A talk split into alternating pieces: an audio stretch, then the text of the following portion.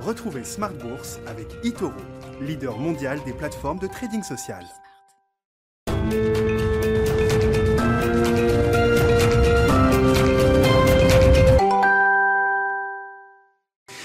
Et c'est reparti pour Smart Bourse, votre double dose quotidienne de marché en direct sur Bismart, chaque jour à la mi-journée, 12h30, 13h. Et le soir, la grande édition, le grand digest de l'information économique, financière et boursière pendant une heure à partir de 18h30. Au sommaire ce soir, un sentiment qui progresse du côté des chefs d'entreprise, du côté des directeurs d'achat plus précisément. On a pu euh, constater ce matin à travers les enquêtes PMI, la première estimation des enquêtes PMI réalisées auprès des directeurs d'achat pour le mois de mars, une amélioration globale. Oui, les PMI sont bons, ils sont très bons sur la partie euh, manufacturière. On tutoie même des, des sommets en termes de rythme d'activité pour la production manufacturière en Allemagne, par exemple. Mais on peut noter également une stabilisation, une moindre dégradation, voire une timide amélioration pour la partie des services. C'est vrai en Europe, c'est très vrai aux États-Unis avec un PMI service aux États-Unis qui est, revenu sur le niveau de 60, hein, ce qui est quand même un, un rythme très élevé d'activité pour euh, l'économie américaine, en l'occurrence, l'activité économique en zone euro également a renoué avec euh, des niveaux d'expansion au mois de mars. On est content de ces chiffres, bien sûr, même si on constate une accélération des restrictions sanitaires depuis ces euh, derniers jours, ces dernières semaines, qui pourrait peser encore sur le sentiment et sur le moral pour euh, quelques semaines au moins. Le chef économiste de la BCE nous disait en début de semaine, Philippe Lane, ce trimestre sera un long trimestre. Voilà comment le chef économiste de la Banque Centrale Européenne la, situation sur le plan sanitaire. Intéressant de noter quand même le rétropédalage d'Angela Merkel en Allemagne qui a euh, annulé son projet de confinement strict pour le week-end de Pâques sous la pression des euh, dirigeants des 16 lenders euh, allemands. Bon, je ne sais pas si c'est une bonne nouvelle. On verra. En tout cas, euh, Angela Merkel a, décidé de, de, garder le niveau de restriction euh, actuel et de ne pas aller au-delà pour l'instant.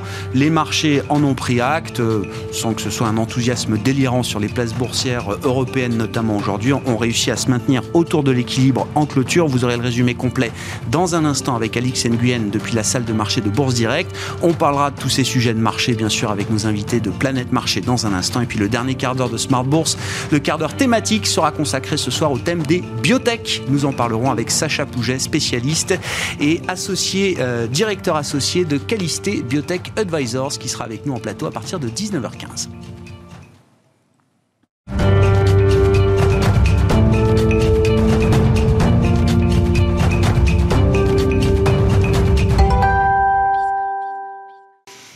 Les infos clés du jour sur les marchés, c'est chaque soir dans Smart Bourse après la clôture des bourses européennes et c'est Alix Nguyen qui nous accompagne aujourd'hui depuis la salle de marché de Bourse Direct. Le CAC 40 clôture proche de l'équilibre ce soir à 5 947 points, en hausse de 0,03%. La bourse de Paris efface quasiment ses pertes grâce à trois facteurs. Le changement de cap d'Angela Merkel, d'une part. La chancelière abandonne son projet de confinement strict, un confinement qui était prévu autour du week-end de Pâques. Deuxième facteur, le retour de la croissance du secteur privé en zone euro. Et puis le rebond de Wall Street en ouverture. Ces facteurs réunis ont permis de diluer les craintes quant à une troisième vague.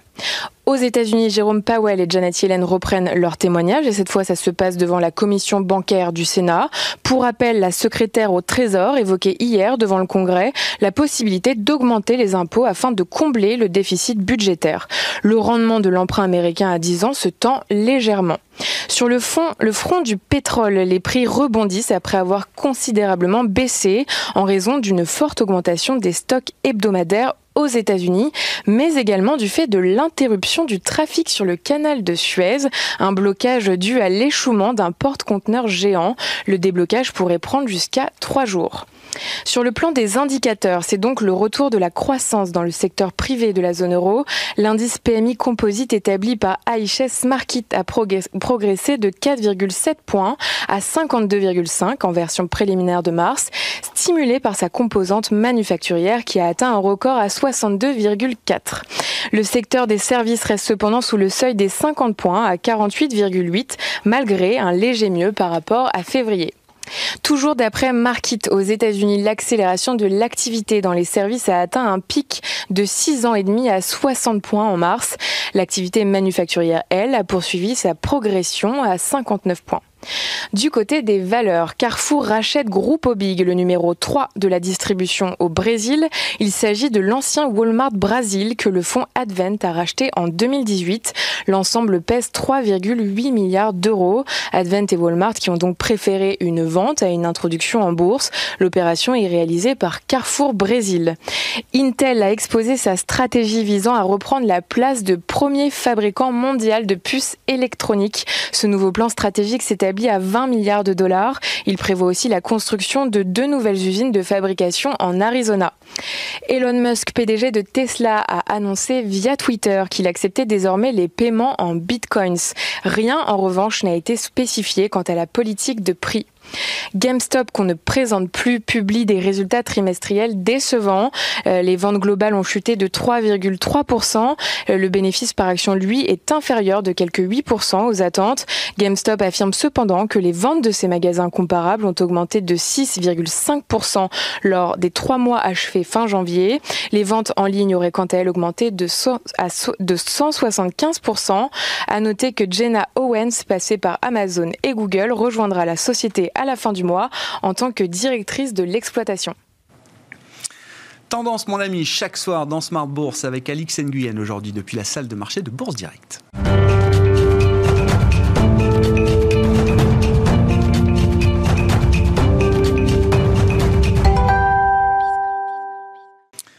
Trois invités avec nous chaque soir pour décrypter les mouvements de la planète marché. Sophie Chauvelier est avec nous ce soir, gérante allocataire chez Dorval Asset Management. Bonsoir Sophie. Bonsoir Grégoire. Merci d'être là. Merci à Zakaria Darwish de nous accompagner également. Bonsoir Zakaria. Bonsoir. Vous êtes gérant taux et crédit chez CPR Asset Management et à distance avec nous François Collet, gérant obligataire chez euh, DNCA Investments. Bonsoir François.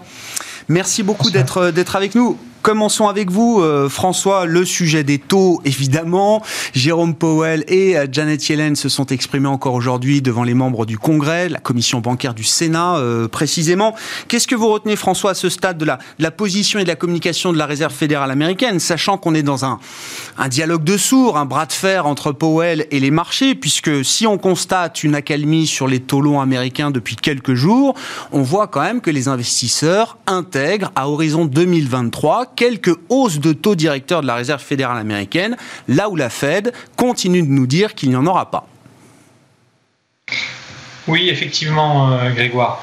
On a euh, cette divergence qui est entre, entre les marchés et la Fed, qui s'explique assez facilement, en fait, euh, pour, pour, plusieurs raisons. La première, déjà, c'est que le, rôle des marchés, c'est d'anticiper. Et, donc, le marché est souvent en avance par rapport à la Fed. Ça a été le cas lors du, du précédent cycle de hausse de taux. Ça a également été le cas lorsque la Fed a, a baissé ses taux en, en 2019 ou, ou, même en début d'année 2020 où le marché anticipait déjà des, baisses de taux de la Fed avant qu'elle ne le fasse. Euh, mais la, grosse différence, c'est effectivement le marché est là pour anticiper, alors que la Fed, elle a une attitude qui est euh, beaucoup plus, euh, je dirais, prudente. Elle attend de voir pour croire la, reprise économique. C'est vraiment ça qu'il faut, qu'il faut entendre dans le discours de la Banque centrale. Ils anticipent une croissance plus forte, puisque la Fed a révisé son objectif de croissance à 6,5% pour cette année.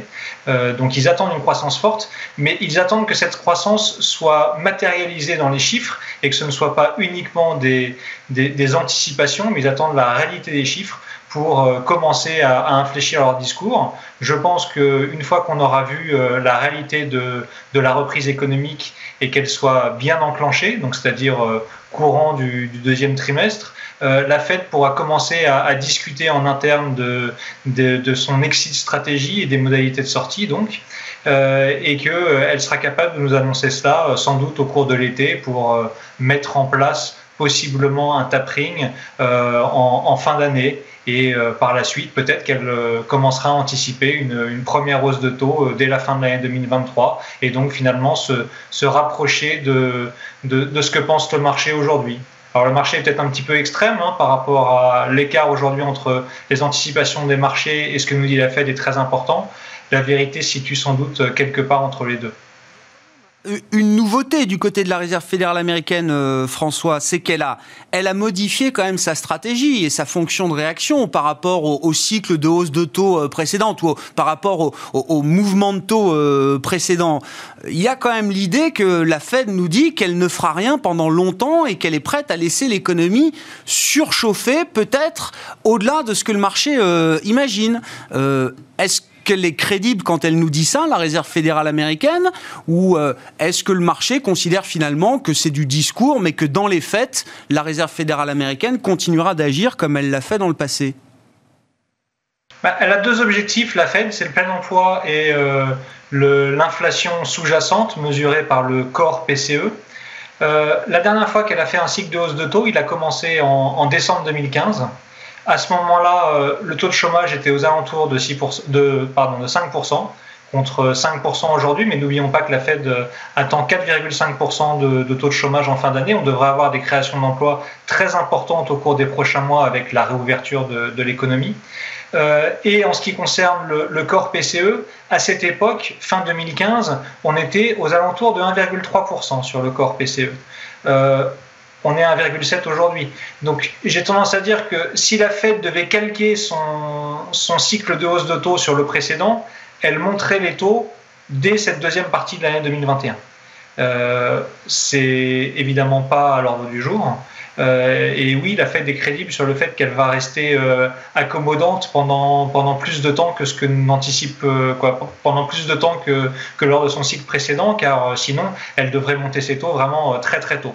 Euh, après, de là à laisser filer l'inflation euh, de manière euh, très importante, Jérôme Powell nous a dit qu'il allait mettre en place des garde-fous et qu'il était bien conscient de ce qui s'était passé dans les années 60 et les années 70 et qu'il ne laisserait pas l'inflation déraper trop loin au-dessus de son objectif. Alors le trop loin, là est la question, et seuls les membres de la Fed connaissent la réponse.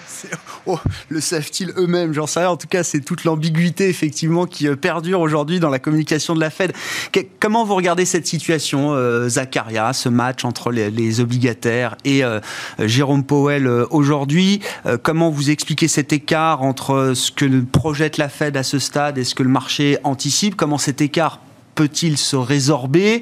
Comment la Fed peut-elle préparer au mieux une inflexion de sa politique monétaire à laquelle on s'attend? euh, je rejoins François, hein, les marchés anticipent, peut-être anticipent un poil trop, euh, trop, trop vite cette, cette, hausse des taux parce que Powell est très clair sur son message. Effectivement, la, Fed a un double mandat de, d'emploi et d'inflation, mais comme vous le soulignez, euh, elle a complètement changé sa fonction de réaction. Elle dit, ben, si mon objectif, c'est plus l'inflation à 2%, l'inflation, elle doit euh, je dois la constater, et on parle bien sûr du corps ici, donc qui est l'inflation, qui est amputée de beaucoup de facteurs volatiles qu'on penserait que cette année vont monter, mais, mais on parle vraiment de l'inflation corps, et dit je veux la matérialisation de cette, de cette, de cette inflation dans le temps. Et pour elle, a été très clair là-dessus dans sa conférence de presse, où il a eu la question, il a dit, en fait, une inflation qui monte à 2,5 cette année, mais qui reviendrait à des niveaux de 2% plus tard, ce n'est pas ça la persistance de l'inflation. Ils veulent vraiment voir, euh, en général dans les marchés, on a peur que la Fed soit en, retard euh, sur la courbe, ce qu'on appelle en retard sur la courbe. Euh, là, en fait, la Fed nous dit non, vous inquiétez pas, je vais être en retard sur la courbe. Je le dis. C'est ma stratégie. Voilà, c'est ma stratégie. C'est pas une erreur. Oui, exactement. Après, en fait, moi je trouve que la, communication de Jérôme Powell aurait pu être beaucoup plus claire. Il y a un, peu d'ambiguïté de dire, bah, c'est quand même une bonne nouvelle, les taux montent, donc c'est parce que les perspectives s'améliorent. Euh, quelque part, il cherche à préparer sa stratégie de sortie de crise. Mais quand on pense à 2013, justement, 2013, c'était une catastrophe. Hein. Rappelons-nous Bernanke qui dit oui, oui c'est une bonne nouvelle. Finalement, euh, il y a eu un crack obligataire. Il a dû rétro-pédaler, puis le marquer trois mois plus tard dans un, dans, un, dans un statement de la Fed pour dire nous ne montrons pas les taux. Et justement, ils ont dû monter les taux deux ans et demi plus tard, alors que les conditions d'inflation n'étaient pas réunies. Mmh. Donc on a l'impression que c'est une préparation de, de, la part de la Fed pour une sortie de crise, mais c'est peut-être une fausse bonne idée parce que quelque part, elle paye quelque part en capital crédibilité. Et là, euh, je pense que dans les, dans, les, dans les prochaines semaines, voire les prochains mois, ce qu'on devrait voir, peut-être un scénario bis repetita de 2013, où la Fed viendrait souligner encore plus, euh, bah, justement, c'est que euh, voilà l'inflation. Parce que ce qu'il faut voir, ce qu'il va y avoir devant nous, c'est que l'inflation, les headlines, l'inflation globale global va monter parce qu'on a, on a eu une, année 2020 catastrophique, les prix de l'énergie ont, ont, bien baissé. Donc là, il y a des effets de base qui font que l'inflation va ressortir à des chiffres incroyables, 2,5, 2,6, 2,7. Et, euh, et du coup, il va bien falloir que la Fed clarifie vraiment sa position pour dire, ben non, mais en fait, les 2,7, c'est transitoire. On pense que les éléments qui sont structurels ne, ne sont pas... Ne sont peut-être hein, euh, pas, encore là. Et du coup, ben, il n'y a pas de hausse de taux euh, à court terme et ça sera vraiment fin 2023 ou début, début, début 2024. Est-ce que, avant même de parler de hausse de taux, est-ce qu'il faut se préparer cette année à une inflexion du programme de rachat d'actifs, par exemple? La Fed achète 120 milliards de dollars par mois, 80 milliards de treasuries. Est-ce que, est-ce que là, c'est aussi un sujet de marché, euh, Zacharia? je pense, là, ça va rejoindre, et on, s'en réjouit pour l'économie américaine, le fait que Janet Yellen, donc ancienne banquière centrale, soit au Trésor aujourd'hui. Je pense qu'il y, a une coordination de politique monétaire et politique fiscale, parce que le gros sujet, ça va être le financement du, de, la relance fiscale. Il y a le budget à 1900, enfin, le, euh, à 1900 milliards qui est voté et qui est quelque part euh, budgété, mais le, le projet d'infrastructure, le deuxième projet à 3 000 milliards, sur lequel quelques chiffres commencent à sortir, là, il y a clairement un sujet de financement. Et donc, est-ce que la Fed doit euh, avoir un impact quelque part sur les taux pour les maintenir sur des niveaux euh, qui restent très favorables pour mmh. le financement. Et donc, on pourrait imaginer une, un, changement de, un changement de programme, par exemple, pour liquider des maturités, un sorte de programme twist. On liquiderait les maturités, ciblerait plus les maturités longues pour éviter une quantification trop haute de, la courbe des taux. On peut imaginer des choses de, des choses de ce type-là à un horizon moyen. Mais cela, je le répète encore une fois, ça, va dépendre de la politique fiscale, du deuxième programme et comment il va être financé. Bon, effectivement, c'est le, sujet du jour. C'est ce plan d'infrastructure. Ça y est, on a une date. Ce sera mercredi prochain, le 31 mars, à Pittsburgh. Joe Biden présentera donc son, euh, son programme d'infrastructure. C'est Build Back Better, c'est ça, c'est le motto de, du, plan, euh, du plan Biden sur les infrastructures. Le chiffre, vous l'avez évoqué, 3 000 milliards de dollars, c'est le montant qui circule euh, aujourd'hui. Tout ça nous donne quand même une stratégie de politique monétaire, de politique budgétaire ultra agressive, euh, Sophie. Je ne sais pas comment vous regardez cette, tout le charbon que les États-Unis sont en train de mettre dans la locomotive aujourd'hui. Oui, c'est ce qu'on appelle l'exceptionnalisme américain. C'est vrai que la capacité de réponse des États-Unis dans, dans cette phase euh, est exceptionnel, euh, lui donne euh, bien entendu un avantage majeur dans, le, dans, le, dans le pilotage de cette crise et de, la sortie de crise. Aidé effectivement par la coordination politique monétaire, politique budgétaire, avec à ce jour aucun dérapage. Je ne suis pas persuadée qu'on puisse faire l'économie d'une normalisation obligataire qui passera potentiellement par une correction obligataire à un moment du jeu, mais, mais pour l'instant c'est un sans faute. Donc, euh, et ce sera pour la bonne cause. Ça se voit. Oui, ce sera.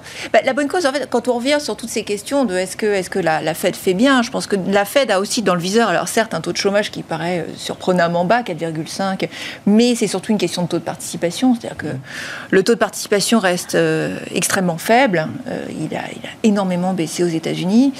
Et, c'est ça que la Fed a dans le viseur. Et il ne peut pas y avoir des surchauffes des salaires, de surchauffe des salaires, tant que le taux de participation n'est pas remonté. Il y a beaucoup de gens qui aujourd'hui sont sortis de l'emploi, qui vont revenir en situation de demandeur d'emploi, donc ils vont essayer de rejoindre le marché de l'emploi. Et ça, c'est un processus qui prend du temps, bien entendu. On l'a, on l'a vu au moment de la sortie de, crise 2008-2009. Donc, et, et on n'a pas eu de, on n'a pas eu de tension salariale réelle dans les dix années qui, qui ont suivi. Donc, même si le taux de chômage facial baisse beaucoup, ce c'est pas, pas si évident. Donc la Fed est bien dans cette optique-là.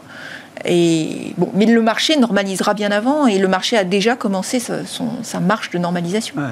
Ce qui est frappant quand même quand on regarde la, stratégie américaine, on en parlait hier, c'est pas nouveau, mais euh, il y a l'idée d'effacer ce narratif de stagnation séculaire. Ça, on n'en veut plus. On a vécu avec peut-être une mm. un polysémique sous-optimal ces dernières années. Ça, aux États-Unis, le constat est très clair là-dessus. On n'en veut plus. On veut reconstruire le potentiel de croissance avec évidemment, il faut, il faut en parler, la Chine en ligne de mire. C'est-à-dire que derrière, il y a cet affrontement séculaire avec la Chine et l'idée qu'on ne veut pas être rattrapé par euh, euh, par la puissance chinoise. C'est comme ça qui guide la stratégie américaine aujourd'hui, euh, Sophie. Alors deux constats, peut-être un constat sur euh, la sortie de stagnation séculaire et, et l'enjeu climatique. Il y a peut-être une légère contradiction. Et, mais je ne doute pas que les États-Unis aient envie d'en sortir.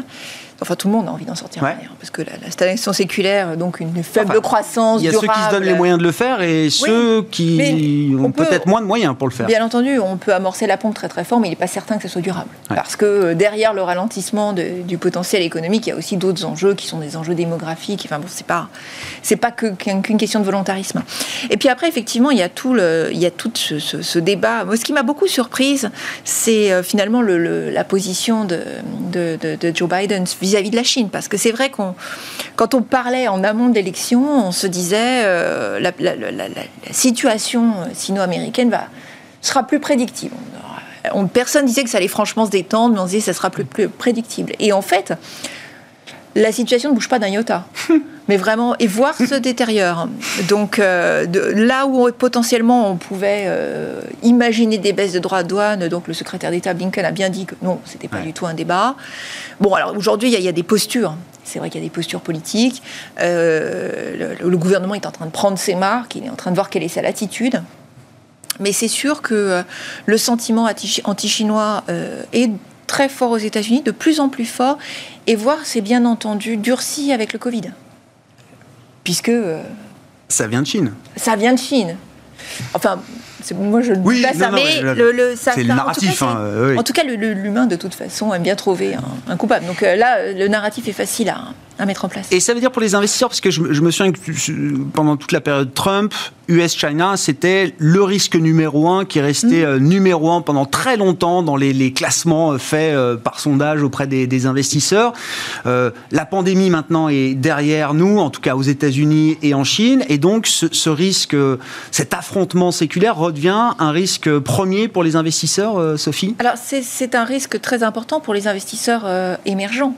D'ailleurs, ça n'a jamais été un problème pour les investisseurs américains. Non. Euh, donc, ce n'est pas un problème pour le marché américain, c'est un problème pour, le, pour les marchés émergents. quand on regarde le MSCI émergent, donc les grands indices émergents, 40% euh, c'est la Chine. Mm. Donc, euh, et il y a plein de courants de différentes natures qui font que euh, la Chine pourrait devenir relativement ininvestissable pour, euh, pour les étrangers.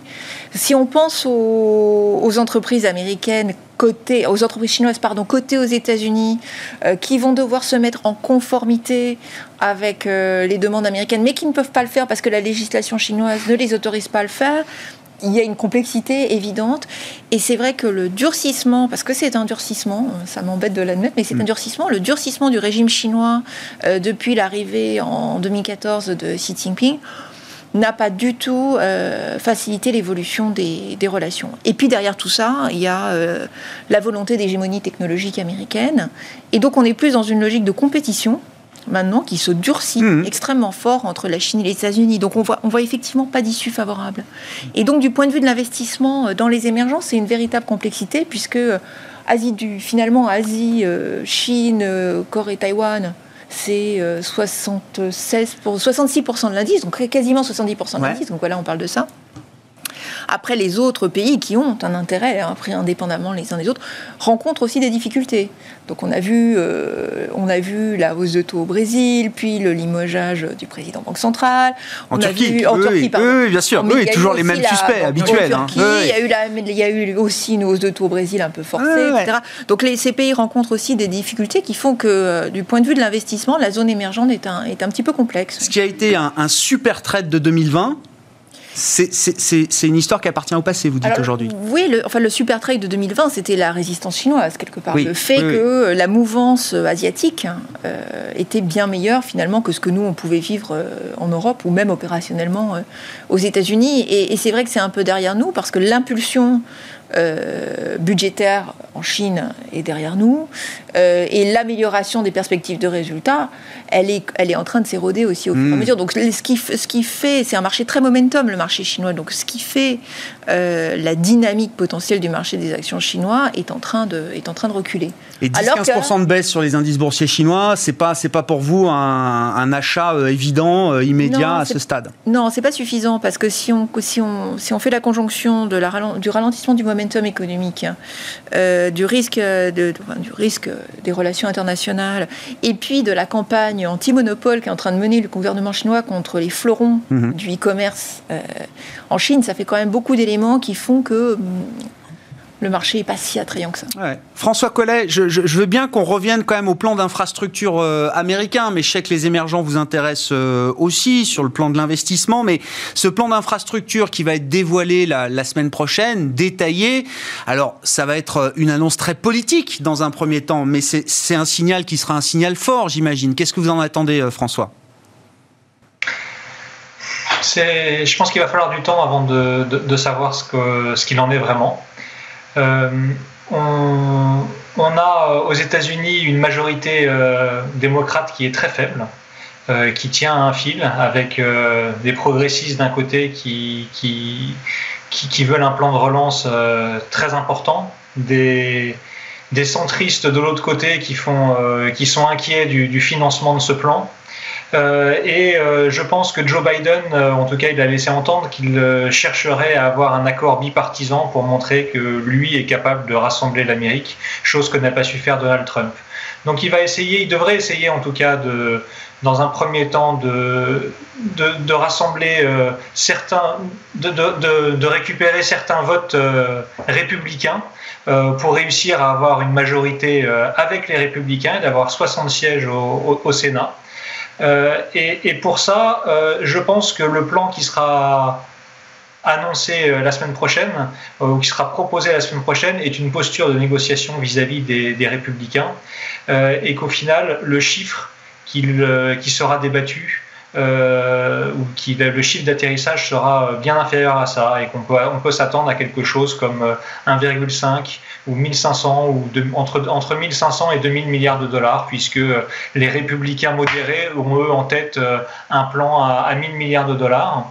Euh, il essaiera à partir de la mi-avril de, faire voter ce plan bipartisan euh, s'il échoue euh, au, cours, au cours de la deuxième partie du mois d'avril et du mois de mai, il aura la possibilité d'essayer de, faire passer un plan uniquement démocrate de, plus grande ampleur, mais je pense que dans un premier temps, il va tenter un plan euh, qui, est, qui sera plus faible. Autre chose hein, qu'il faut qu'on ait en tête, parce qu'on parle de chiffres très importants comme ça, le, ces 3 000 milliards de dollars, si ça devait être le cas, j'ai plutôt tendance à penser que ce sera moins, hein, qu'on sera aux alentours de 1500 à 2000 milliards de dollars, ce sera étalé sur 5 ans, d'une part.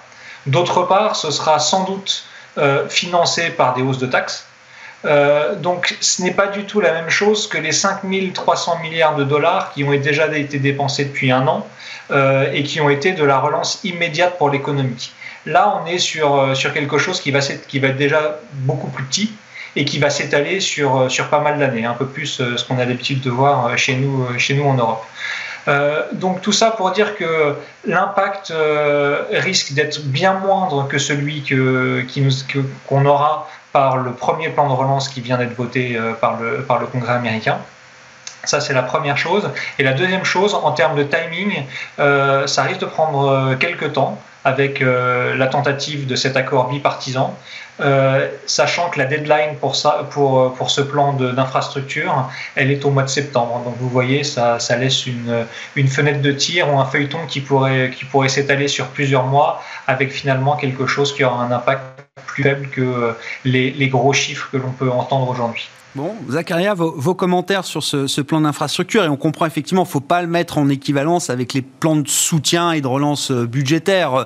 Euh, ce sera sans doute beaucoup plus délayé dans le temps, avec un timing législatif peut-être plus compliqué et un effet moins percutant, on va dire, sur, euh, sur l'économie. Et alors, je lisais dans une excellente note des stratégistes de CPR Asset Management, il faut avoir en tête que, non mais, l'État fédéral américain a assez peu de grippe, de levier, en fait, sur les infrastructures qui appartiennent, pour bonne partie d'entre elles, aux, aux États fédéraux en fait. Hein. Donc ça passe aussi par euh, une négociation entre l'État fédéral, l'administration et les États fédérés qui euh, sont les, véritables exploitants souvent de ces infrastructures et propriétaires aussi de ces infrastructures. Exactement, et c'est ça qui fait que euh, au final, on n'a pas une mesure exacte du temps ni de la forme que prendra in fine cette dépense, infrastructure ou de façon plus générale.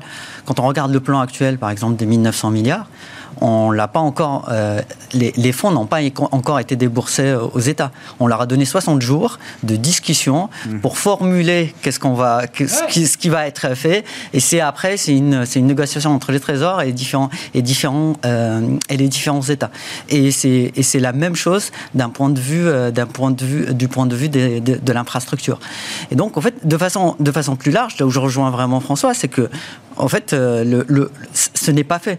Et ça explique peut-être la, posture de la Fed. Hmm. C'est que ce plan à 3 milliards, il est loin d'être fait. Parce que d'une part, justement, il y, a cette, il y a cette volonté de faire un accord bipartisan, mais aussi, il faut voir que la majorité démocrate, elle n'est pas, elle n'est pas acquise parce que euh, il y a un, un sénateur, le fameux euh, Muchin, euh, donc qui est démocrate, centriste, on ne sait pas trop, qui a fait capoter le salaire minimum à 15 dollars. Un démocrate modéré, mais qui n'est pas pour toutes les propositions du démocrate Biden. il, sent que c'est son heure de gloire. Ça. il est vraiment l'homme clé dans la situation pour assurer cette, cette majorité. Et donc, si, si on n'a pas, si on a une majorité qui tient euh, à, si peu de, à, si peu en pratique. On ne peut pas faire passer de, gros plans. Peut-être que ça prendra du temps, peut-être que ça sera mon, euh, je pense peut-être que ça sera saucissonné, c'est-à-dire qu'on passera plusieurs, euh, mm. en plusieurs étapes euh, sur des choses qui font plus consensus. On voit que par exemple la taxation, elle fait pas du tout, mais pas du tout consensus. Bien sûr, c'est chez les républicains, mais aussi c'est chez beaucoup de démocrates. Mm. On s'oriente plutôt que de ne pas augmenter les taxes sur les entreprises, mais plutôt uniquement sur les sur les les personnes très les, très hauts revenus, plutôt renforcer les contrôles de fraude plutôt que d'augmenter les taxes. Mm on voit que ce n'est pas encore fait. Et du coup, en termes d'impact sur la croissance et en termes d'impact sur l'inflation, on, est quelque part dans l'incertitude. C'est pas quelque chose que le marché peut intégrer comme ça euh, du jour au lendemain à partir du moment où c'est annoncé la semaine prochaine par Joe Biden. Ce sera plus compliqué que ça. Et ça prendra du temps. Mais même en termes de déploiement, donc il y, a un lag qui est de décision, mais aussi un lag d'impact euh, d'un point de vue, euh, d'un point de vue dépenses, dépenses réelles. Bon, gardez la parole pour nous dire un mot de la zone euro, Zacharia. Je vois qui. Oui, c'est depuis quelque temps, c'est très difficile de passer du commentaire sur les États-Unis au commentaire sur la zone euro. Donc Philippe Lane nous dit ça va être un long trimestre. C'est le chef économiste de la BCE. Qu'est-ce qu'il veut dire par là, euh, Zacharia euh, Malheureusement, quel que soit le, tableau qu'on prend, euh, le, on peut voir le verre à moitié, moitié plein. La campagne de vaccination est lancée. Mm. On a vu les chiffres de PMI euh, d'aujourd'hui qui étaient positifs, enfin qui sont en forte, forte expansion, même surprenant à la hausse. Euh, le composite passe pour la première fois depuis six mois en, territoire d'expansion. Et il y a des choses, euh, il y a des choses positives dans la dynamique, mais on voit que bah, la campagne est lancée, mais elle patine. Et justement, on, on pas tiré de la comparaison avec les États-Unis, 120 millions de doses administrées aux États-Unis en France, on est à 8 millions, donc rapporté à la population, ça, donc on a le 1 tiers versus euh, à peine 10%. Euh, et donc ça, ça pèse fortement sur les, sur, le, sur les services. On voit que les services euh, sont toujours en, cours de contraction. Les, prochaines, enfin, les nouvelles mesures qu'on voit, bien sûr en France, mais aussi en Allemagne, l'extension en Allemagne, les Pays-Bas, l'Italie, tout ça motive pour dire que bon voilà, ça va être un trimestre qui est qui est compliqué. Mm. Euh, la chose positive qu'on peut souligner, c'est que la BCE a bien fait le job, a gardé les taux, les taux d'intérêt bas. Ça, c'est plutôt une bonne chose. La deuxième chose, c'est la consolidation au sein de la zone euro. C'est-à-dire que dans un sentiment de marché qui est dégradé, on a plutôt tendance à voir les, les taux d'intérêt, les taux d'emprunt des pays périphériques en particulier l'Italie, partir dans le décor. Là, ce n'était pas du tout le cas. On voit que la Banque centrale joue son rôle. Elle permet le financement et elle permet le financement de tous les pays de la zone pour faire de la relance fiscale. Hmm. La relance fiscale, reste quand même, il y a des choses qui ont été votées, mais ça reste très timide.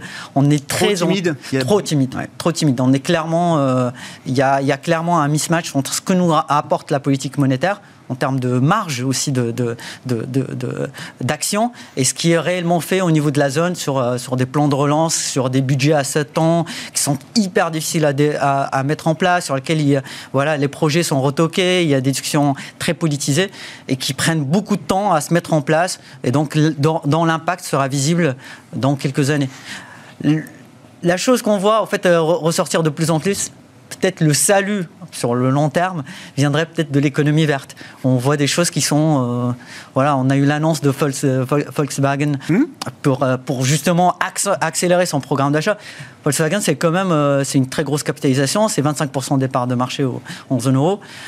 quand il dit qu'il passe à l'électrique, bah, ça crée des emplois, ça crée de la, de la, de la dépense d'infrastructures et ça améliore la technologie, donc tout ce qui est bon pour la croissance à long terme. Et ça, c'est si on voit ce mouvement-là s'accélérer, c'est quelque chose qui peut, être, qui, peut être, bénéfique pour la zone.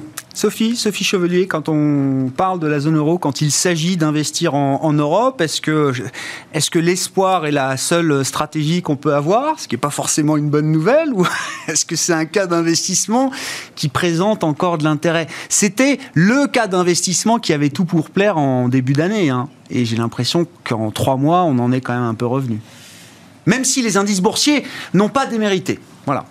Alors, on a, euh, effectivement une pause. Euh, on a une pause et cette pause coïncide avec euh, la lenteur. Chaque mot est choisi aujourd'hui quand on parle de la situation, en zone euro. Non, mais ça montre bien l'inconfort qu'on a un peu tous à commenter. Oui, non, euh, non, donc effectivement, on a une pause, on a une pause boursière en Europe qui coïncide avec euh, avec avec la pause de la vaccination. Moi, je pense que c'est juste une question de patience. Euh, J'aurais pas un jugement aussi aussi sévère dans la mesure où il y a beaucoup de choses qui ont été faites en France au niveau, enfin en Europe au niveau national. Alors c'est vrai que les chiffres collectifs sont toujours hyper décevants. C'est sûr que quand on annonce un plan de 750 milliards sur 10 ans euh, qui sera déboursé, bon ça on faut oublier. Et c'est pas ça la dynamique française. La dynamique française c'était le fait qu'on peut mettre en place du chômage provisoire, qu'on a des réponses qui sont rapides et, euh, et on en discutait hors antenne. C'est vrai quand même en France, même si le, même si pas ce qui ressort le plus souvent des discussions euh, le, niveau de vie euh, des ménages n'a pas baissé, il est maintenu. Bien sûr. Tout a été préservé. Et c'est quand même, c'est quand même un tour de force. C'est quand même un tour de force. Maintenant, c'est vrai que ça a été fait. Alors, c'est le cas en France, ce n'est pas le cas en Italie, ce n'est pas le cas en Espagne. Euh, mais c'est quand même, il y a beaucoup de choses qui ont été faites au niveau national, qui qu'on peut quand même reconnaître. Et, et, les entreprises ne vont pas si mal, ne vont pas si mal en Europe. Et ça veut dire que l'intensité de la reprise, quand la réouverture euh, sera là Le taux d'épargne a explosé le taux d'épargne des ménages a explosé. On était, en France, le taux d'épargne est toujours relativement élevé. Hein. On a 15%. Normalement, là, on est passé à mmh. plus de 30%. Donc, euh, il y a dans, dans, dans, ce taux d'épargne, il y a une épargne de précaution, mais pas que. Et donc, il y a vraiment une épargne de contrainte qui vient du fait que euh, les gens peuvent simplement pas sortir. Donc, pour moi, c'est plus une question de, de, patience. Et, je pense que les chiffres aujourd'hui de la reprise dans les services en Grande-Bretagne étaient extrêmement encourageants. C'est le pays en Europe. Ben oui. Mais oui effectivement mieux gérer sa campagne vaccinale, bon, pour des raisons dont on peut débattre pendant des heures, mais enfin en tout cas. Et, effectivement, ce qu'on observe, c'est que quand la campagne vaccinale euh, avance, eh bien, les services reprennent et euh, les gens consomment et les gens sortent, etc. Donc c'est également ce qui nous attend. Hmm. Et, c'est vrai que c'est Philippe Lane le dit très bien, euh, ça va être long. Le T2 est long, mais on arrivera au bout du deuxième trimestre à un moment. Et boursièrement, effectivement, au début d'année, envolée des cycliques par rapport aux défensifs. Et là, depuis une quinzaine de jours, très forte surperformance des défensives avec effectivement un retour en arrière des cycliques. Je crois qu'en performance relative, on a lâché à peu près pas loin de 10% de perf relative quand ah même. Donc c'est un mouvement qui a été très très rapide. Mais ça ne veut pas dire que cette rotation est terminée. D'accord. Voilà. Et, ça, je pense que c'est ce qu'il faut retenir, c'est qu'il y a encore de la place parce qu'il y a encore de la place. D'accord.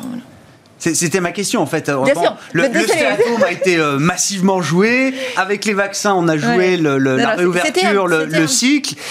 Voilà, est-ce qu'on était au bout de cette histoire ou pas? Non. Mais je voulais sortir du Europe bashing. Oui, mais, mais avec grand plaisir. Euh, parce que on essaye tous de, on essaye, hein, de, naviguer, de serpenter pour pas tomber dans l'Europe bashing. Pas de souci. Hein cohésion européenne toujours un peu décevante, mais, euh, mais malgré tout, le, cycle reprend et il va reprendre malgré ça.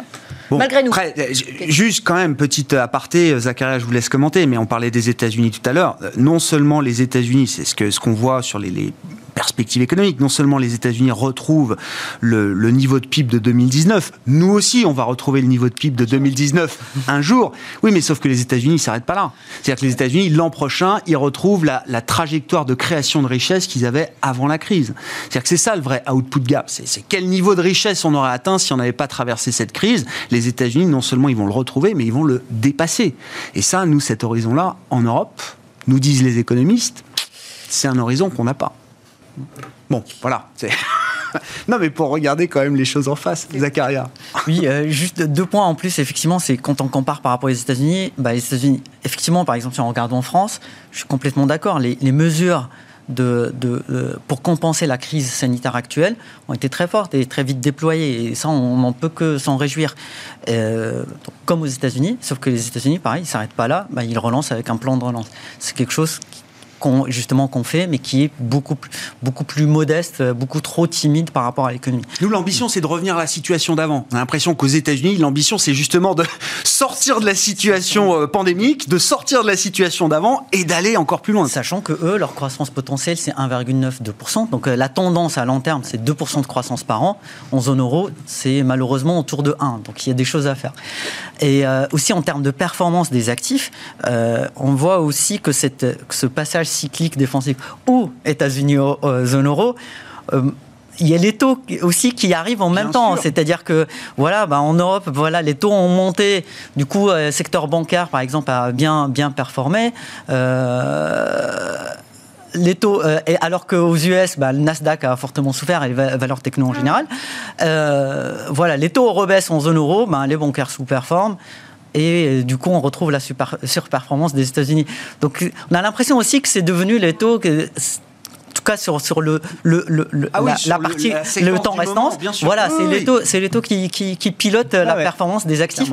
Et c'est pour ça aussi que les banques centrales euh, justement via le, surtout aux États-Unis, on peut pas faire n'importe quoi avec ce, avec euh, sur, sur le sur les on peut pas ignorer les anticipations de, des taux à, court terme.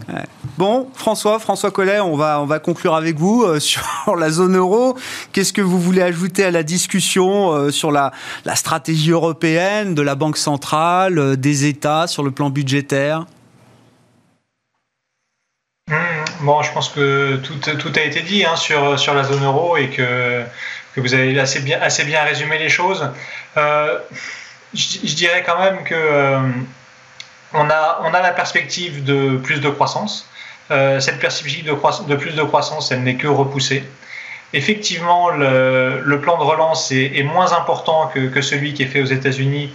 Néanmoins, il faut voir qu'il a pour but de relancer la croissance potentielle, chose qui n'est pas le cas du plan de relance euh, américain. Il faut y adjoindre les plans de relance qui sont faits par les divers, gouvernements nationaux également. Euh, et, enfin, dernier point pour, euh, pour faire la comparaison avec les États-Unis et le fait qu'effectivement ils retrouvent, ils comblent leur output gap plus vite. attention avec les comparaisons avec le précédent cycle. Le précédent cycle a été l'un des plus longs qui a existé, hein, on, on, en parlait en 2019.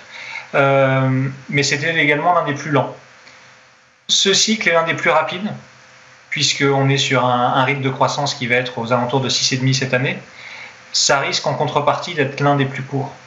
Euh, les États-Unis ont fait leurs plans de relance ont été très importants pour euh, relancer la demande, notamment par les chèques aux, ménages.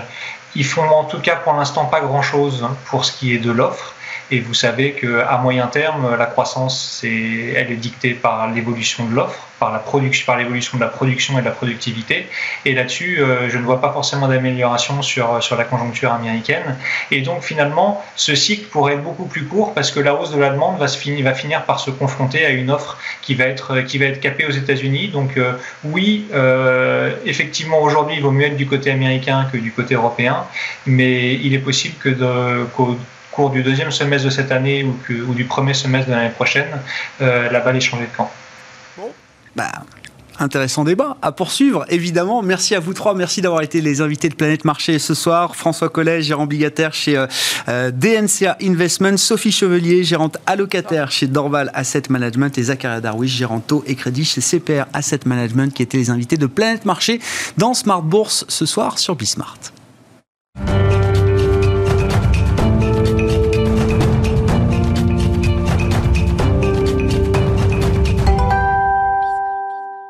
Le dernier quart d'heure de Smart Bourse, chaque soir, c'est le quart d'heure thématique, marché à thème consacré ce soir au biotech. Et le spécialiste Sacha Pouget qui est avec moi en plateau. Bonsoir Sacha. Merci beaucoup d'être là. Vous êtes directeur associé chez Calisté Biotech Advisors et vous venez régulièrement parler justement de ce thème de, marché euh, important. Hein. On regarde les choses globalement avec vous là sur ce début d'année 2021 partons tout simplement déjà des performances boursières qu'on peut observer pour le, marché des biotech dans son ensemble, hein, c'est-à-dire dans les grandes zones géographiques qu'on peut suivre, les États-Unis, l'Asie et puis euh, l'Europe. Qu'est-ce qu'on peut constater déjà des performances boursières sur ce début d'année, euh, Sacha? Alors on, on, constate un très bon début d'année, un petit peu dans la même tendance qu'on avait pu observer en 2020. Euh, en 2020, les biotech mondiales, les 1100 que nous suivons au niveau mondial, avaient progressé quand même de 64%. Alors cette année, depuis le début de l'année, dans le monde, sur ces 1100 biotech, on est en moyenne en progression euh, de 16%, alors avec des euh, performances contrastées selon les régions. L'Asie est en petite baisse, alors somme toute très modeste. La région asiatique perd 1%. ensuite, l'Europe est dans la moyenne. Alors on est en hausse de 17% en Europe, avec pareil, alors des contre des contradictions euh, selon les pays. Hein. On a quand même euh, la Pologne qui est le, bon élève euh, et, une bonne surprise aussi, un territoire émergent qui fait bien, qui progresse beaucoup ces dernières années, avec des acteurs comme Mabion par exemple qui va faire la production pour des vaccins Covid de Novavax, un américain. On a aussi une autre société au Convadian qui elle a signé un partenariat avec Galapagos dans la fibrose pulmonaire pour 380 millions de dollars, donc de belles sociétés ces sociétés polonaises progressent en moyenne, il y en a une quinzaine, de 51% cette année. Ensuite, on retrouve le Danemark aux alentours de 35%. On retrouve également l'Espagne qui est en hausse de 30% depuis le début de l'année. Ensuite, le Royaume-Uni aux alentours de 20%. Et puis la Suède environ 15% depuis le début de l'année. Attendez, un mot de la Pologne. C'est la première fois que je vous entends parler de la Pologne comme étant un marché euh, émergent sur le plan des biotech. On parle souvent de la Suisse, du Royaume-Uni, de la France, euh, la Suède. Enfin, tous ces pays-là, on sait que les écosystèmes biotech sont très, euh, sont bien installés aujourd'hui. Qu'est-ce qui se passe en Pologne, Sacha? C'est un territoire très méconnu. Alors déjà, la bourse de Varsovie se porte plutôt bien. Elle est recherchée par les investisseurs de manière générale, mais aussi ils, ont à disposition de très bonnes biotech. Je le disais avec des partenariats qui ont été faits euh, de manière très significative avec des euh, acteurs très importants. Donc c'est une place émergente qu'il faut suivre. Bon, il faut dire quand même que sur les deux dernières années, depuis 2019, ces 20 sociétés environ ont progressé de 635%.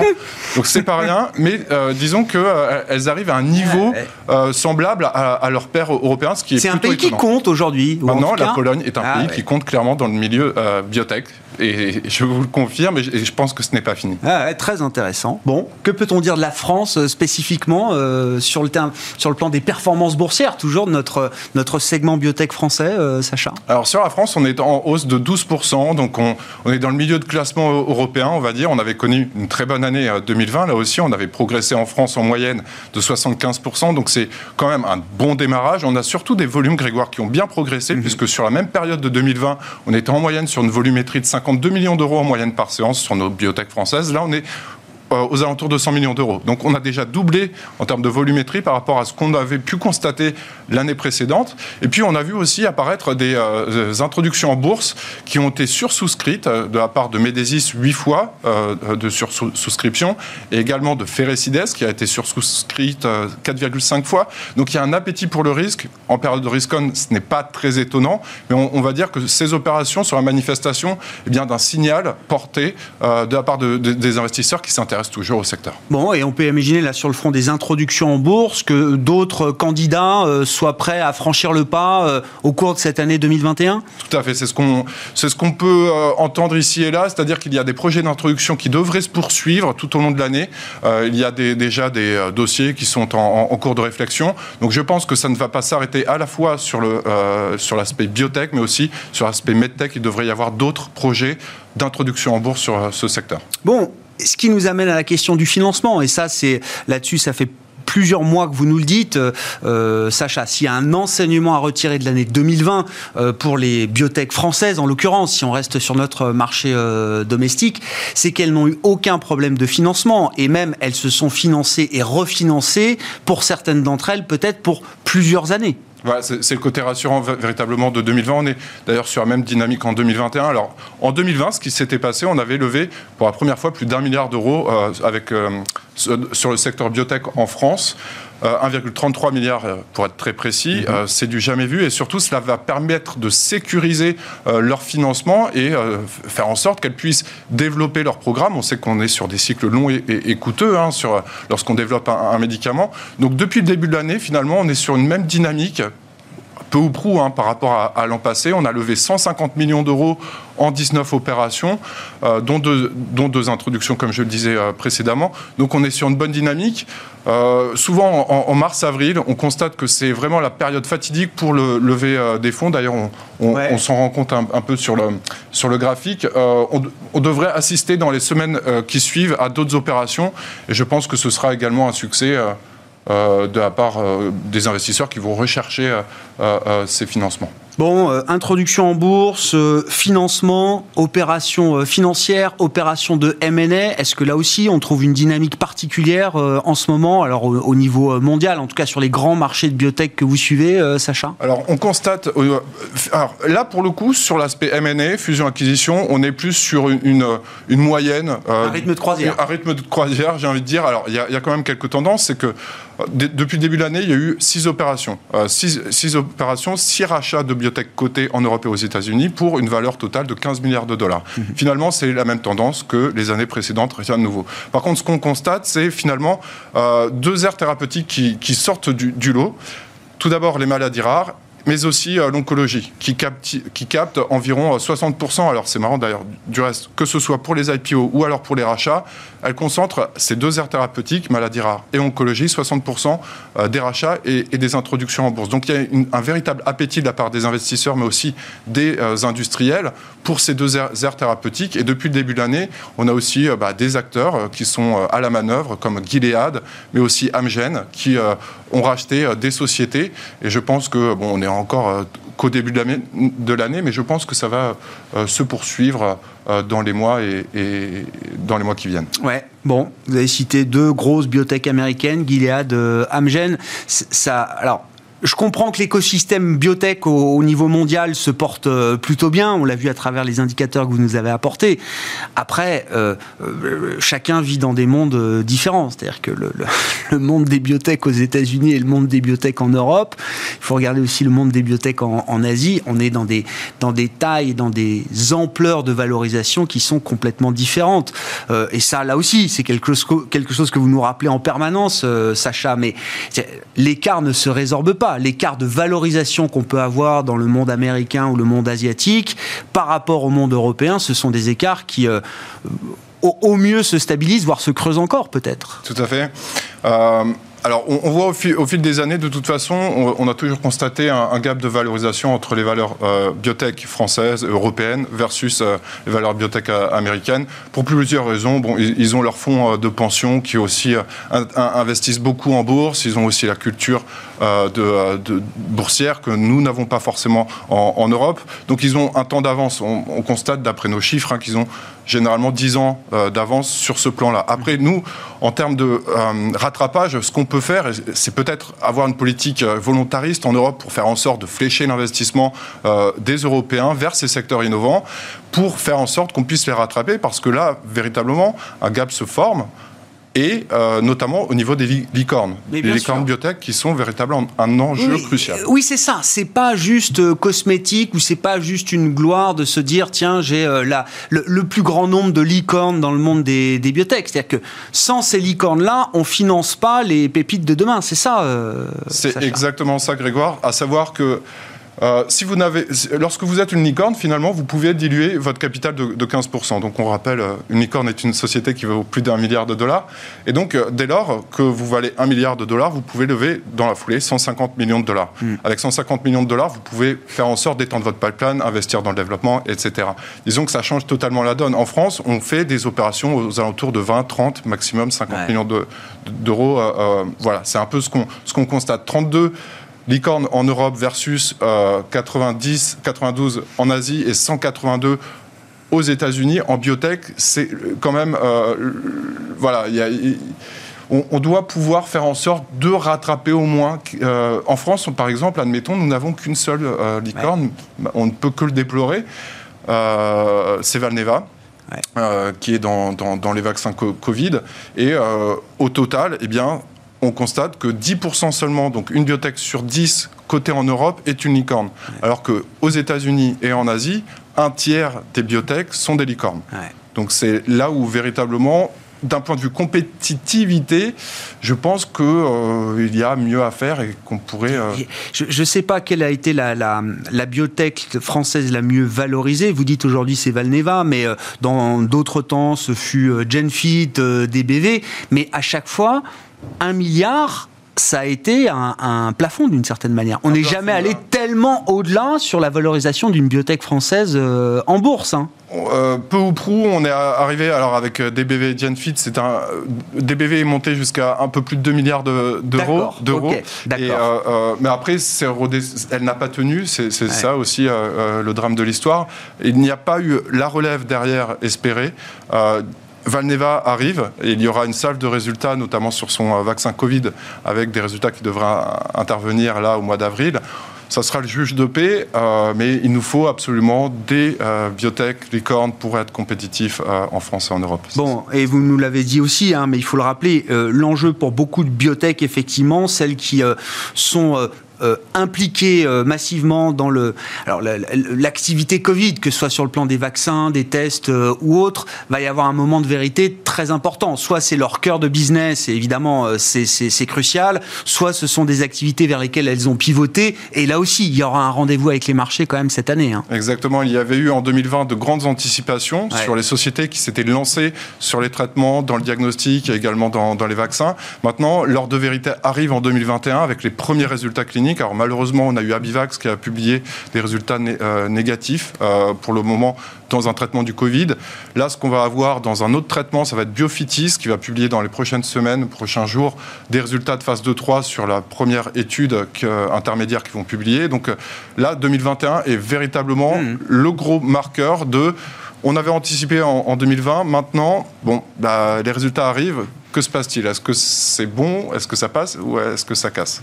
Un moment de vérité sur les marchés pour les biotech et les biotech françaises notamment, qu'on suivra avec vous, euh, bien sûr, Sacha. Merci beaucoup d'avoir été là euh, ce soir. Sacha Pouget, euh, directeur associé chez Calisté Biotech Advisors, dans lequel le quart d'heure thématique de Smart Bourse ce soir. Très bon début de soirée. On se retrouve demain en direct à 12h30 sur Bismart.